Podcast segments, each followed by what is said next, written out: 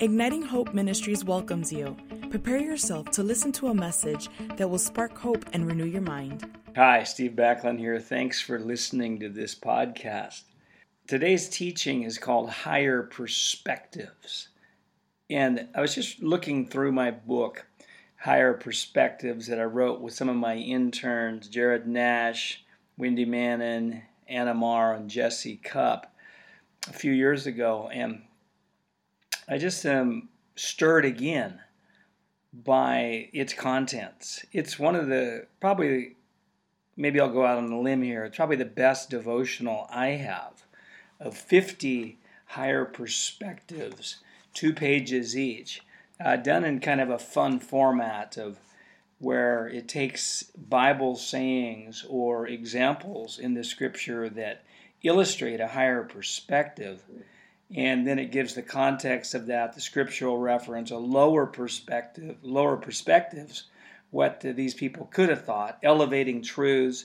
Then it gives some ideas of how you can give God something to work with regarding that particular area, and then some declarations. Now, what I want to talk about today is in the foreword, we have five foundational truths that are the basis of this book. And I thought it would just be so good for me to share those with you today as just a strengthening of you. And regardless if you get the book or not, it's going to help you. But if you do get the book, it's as a devotional or just as a read through, you're going to be blessed. So here they are five foundational truths. Number one is our conclusions about circumstances are more important than the circumstances themselves. Now that's um, a powerful thing. I write here the experience of the 12 spies in Numbers 13 is a classic illustration of this. Two groups of people saw the exact same set of circumstances and put a different conclusion on what they saw. Their perspective affected their personal destinies, as well as that of the nation of Israel. Joshua and Caleb saw the circumstances through God's promises, while the others ten saw saw them through the lens of an untrustworthy God and their own perceived inadequacies. We have the spiritual DNA of Joshua and Caleb, not the ten spies. This book will help release the grace for us to see and experience life as Joshua and Caleb did. Number two is God's perspective on circumstances is higher than ours and is always filled with hope. For as the heavens are high above the earth, so are my ways higher than your ways, and my thoughts than your thoughts. The Lord says that in Isaiah 55 9. In Romans 15 13, it says this Now may the God of hope fill you with all joy and peace in believing, that you may abound in hope by the power of the Holy Spirit. And we've also been given exceedingly great and precious promises that through these we you may be partakers of the divine nature. In 2 Peter 1 4, it says that. So God's perspective on circumstances is higher than ours and is always filled with hope. Thirdly, the higher perspectives recorded in Scripture are invitations for us to live at greater levels. Jesus said, I've come that they may have life and that they may have life more abundantly. The scriptural examples in the book Higher Perspectives invite us to believe what was believed and to experience what was experienced. They are not simply to be read as interesting history, but to be lived. Number four, we are on a journey to become fully convinced of God's perspective. Abraham is our role model, teaching us to understand that possessing higher perspectives is an ongoing process, not a one time event. In Romans 4 20 to 21, it says, Abraham was strengthened in faith, giving glory to God, and being fully convinced that what he had promised, he was also able to perform. Abraham did not dwell on the problem, but focused on God, giving glory to God. This book will help you do the same and strengthen your faith so that you will become fully persuaded to see yourself, others, and circumstances through God's eyes. And lastly, number five is current beliefs create future experience. Romans 12, 2 says, And do not be conformed to this world, but be transformed by the renewing of your mind. Whatever perspective we renew our minds with today will transform our experience tomorrow.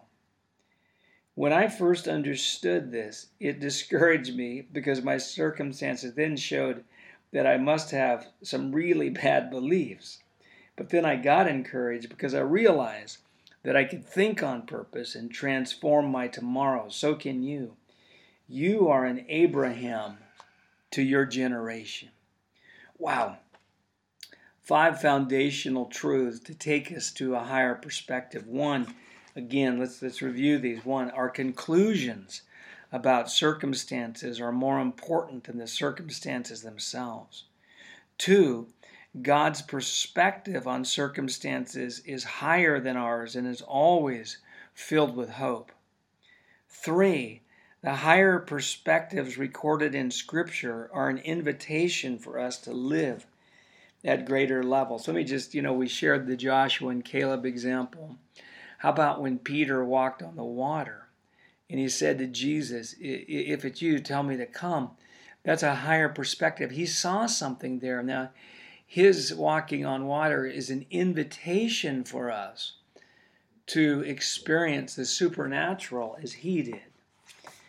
Number four is we are on a, we are on a journey to become fully convinced of God's perspective. Remember, it's not a, a one-time event; it's a process. And number five, current beliefs create future experience. So as we close this today, one key for a higher perspective is to focus on what God is doing, not on what He's seemingly not doing. To focus on what is happening rather than focusing on what appears to not be happening. One of the privileges I have in being a part of the staff at Bethel Church in Redding, California, is that senior leader Bill Johnson he loves the power of the testimony. We start out staff meetings with testimonies. He asks, What's the good news?